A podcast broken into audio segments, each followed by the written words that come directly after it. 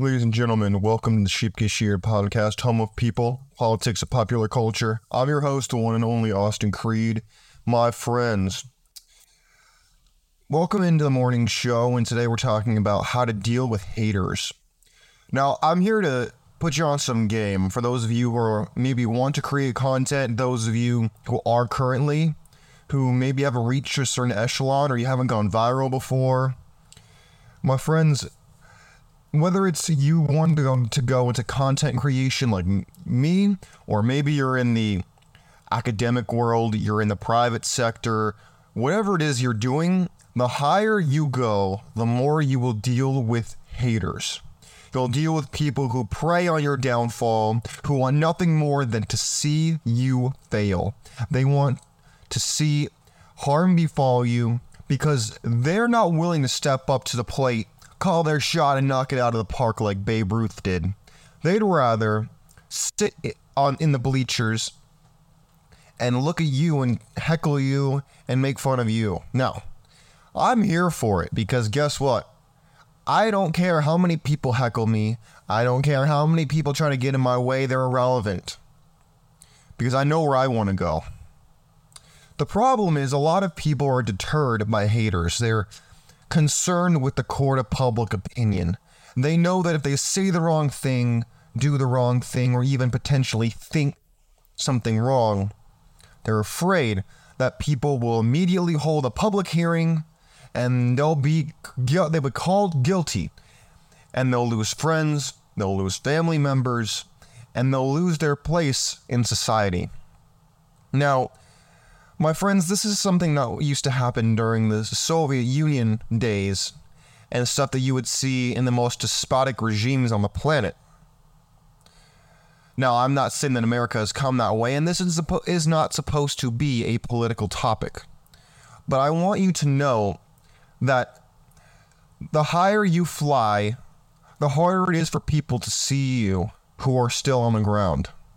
And the higher you try to climb, the more people will be grasping, the lowlifes will be grasping for your ankles to try to pull you back down to their level. And, you know, it hurts sometimes, but sometimes those people might even claim to be your friends. But I'm here to tell you something. You have one life, and the only life you're ever going to live is the one you're currently living. At least as far as I'm aware of. And so, if you want to live your life to its truest potential, you can't be concerned with what people who are below you think. People who are not as imaginative as you, not as ambitious as you, not as bright. And it's tough. I realize that. Because a lot of people out there have very good intentions. They want to help people. They want to do right by the people that they care about. They don't want to go out of their way to hurt people's feelings. I understand all of that, and it's admirable. The problem lies with how are you really able to embrace who you are if you're so concerned with what other people think you should be? Now, I realize that's a very tough dichotomy because we're social creatures, so we want to fit into society or at least a certain segment of society that we identify with. The problem is most people are consumers. They were they bo- they were born and they live and they die having produced pretty much nothing but hot air. And they will consume like a parasite. And then they want to tell you how to be successful. They want to tell you how to make money. They want to tell you how to live your life when all they've done is take from other people. They don't produce a product, a service, nothing. They don't produce anything but carbon dioxide. And they want to lecture creatives like me how to do my job and how I should think, how I should feel. You ever notice that it's the people who are the most feeling who are often the ones who tell you how you should feel about things? While if you try to tell them how they should feel, they would go berserk on you. Look,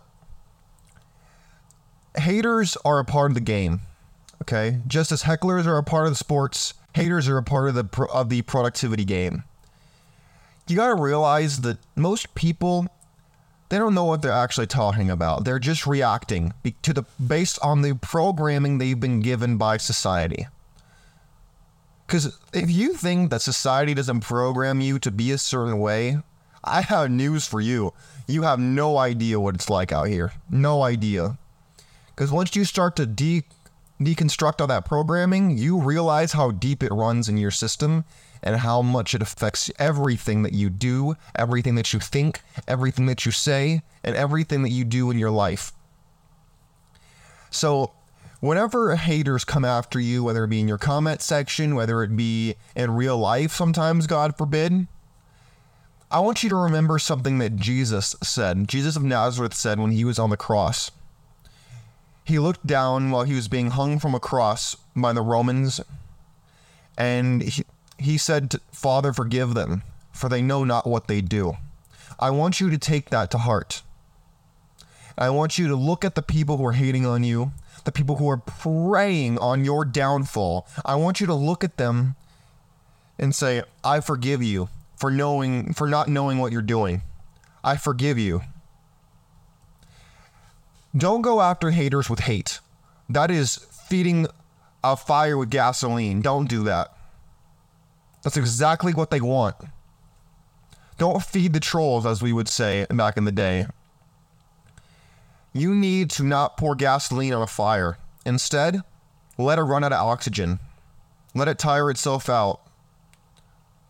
Do not engage with it. If anything, repay them with kindness. It's a very Jewish Christian mentality of repaying hatred with kindness. So if you can manage to do that, you will be light years ahead of so many people who will feed the trolls, pour gasoline on open fire, and then wonder why their life is burning, or wonder why the, uh, for lack of better terms, the shitstorm is out of control. You have to make sure you don't fall for that. Because haters will be around everything that you do. I don't care if you agree with me politically or not, across the entire political aisle.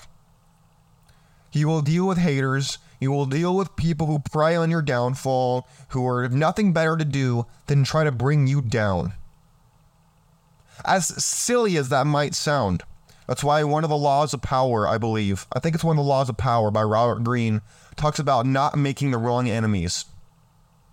Because if you make the wrong enemies, one wrong enemy might make it his or her entire life's purpose to drag you down and destroy you. You need to make sure that you pick your enemies appropriately.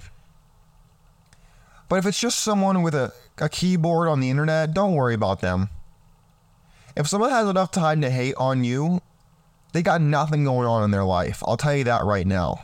Or they have no discipline at all. And I want you to know that you don't have to engage with such infantile behavior. In fact, I encourage you not to. Now, I'm not saying don't defend yourself if they come for you or your family or if they try to discredit you. No, you know, present your facts, present your platform. Don't let people, you know, trot over you. But at the same time, you don't have to participate in the name calling. You don't have to participate in your mama jokes. You don't gotta do any of that stuff, man. It's so stupid. It's so below, so below you. I mean, you know, one thing, as much as I despised President Obama, one thing that he did that was really, really well done was his ability to just shake off a lot of the haters he had. Trump was really bad at that. He always engaged with them, and I get it. It's his style. I understand that. The problem is, most people didn't like it. And they voted, and they didn't like it. So, one thing, if you, I don't agree with a lot of the things Obama did, don't get me wrong. And this is not a political show. This is the morning show. This is supposed to be motivational. But I want you to look at very real examples of men and women in leadership who have seen a ton of hate, a ton of haters, and they don't let it get to them. Or at least they don't show that it got to them. Never give someone the satisfaction of knowing that they got to you.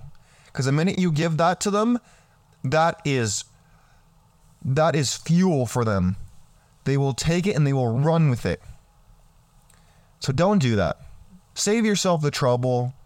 Your energy is more important and more sacred and can be used doing better things Plus, something tells me that you have higher standards than that. You're meant for greater things than to just participate in this type of low grade, low frequency, low brow garbage. My friends, I encourage you to climb higher and higher and higher before you get to the top. Because it's not, it is not crowded up here at the top. I'm not there yet myself. I'm still climbing, but I can see the top of the mountain. I can see it. And I know that the, every day I climb closer. And I would love for you to join me because it's not crowded up there. I could see the top of the mountain and look over into paradise the paradise of success, the paradise of my dreams being actualized. And it's not crowded up there. Where it's crowded is below because too many people fall off if they even attempt to climb the mountain at all. And so do not let the haters get to you. Don't let their low frequency thinking affect you. Because you have come too far, whether it's you physically started or you've been mentally planning, you have come too far to give up, and you've come too far to let someone else who has nothing better to do than hate on you get to you. Don't do it. Don't engage. Be better. Self improvement is all about improving who you are now so that you can be better and not remake mistakes. Making mistakes is fine. Just do not make the same mistake twice because it means you didn't learn from it. My friends, I hope this encouraged you this morning. I know that a lot of people deal with very annoying individuals, but again, I would invite you to go back to what Jesus of Nazareth said on the cross when he said, Forgive them, for they know not what they do, because it's true. It's true they don't know what they're doing because they're so programmed by the elites or whatever you want to call them to prevent competition from coming their way. It's a once you accept that and once you see through it, it's very eye-opening and chilling. But just know that because at the end of the day, once you realize what's happening and what has happened to you, you can then change it or do something about it and develop your own personal philosophy, which is what I invite every single person who listens to any of my shows, any of my content to do is develop your own personal philosophy, which is what my entire book, Biblical Bachelor, is about. It's all centered around self improvement, personal development, spiritualism, and identifying and building your own personal philosophy because everyone has a, their own unique life and their own unique lens. And the only way to live through it is to develop your own personal philosophy and not use a carbon copy, carbon copy, my apologies, cutout of someone else's life or a template. It doesn't work. My friends, I encourage you to be your own person and not just let other people think, do the thinking for you, because that is how you become a drifter. And drifters are the devil's best friend. My friends, God bless you. God bless your family. God bless America. Remember, forgive them, for they know not what they do. And that is the sympathy that I have for haters. And you need to realize that they are nothing but a blimp on the radar and will be far gone uh, the farther up you climb. My friends, take care of yourselves. I'm out of here. Peace.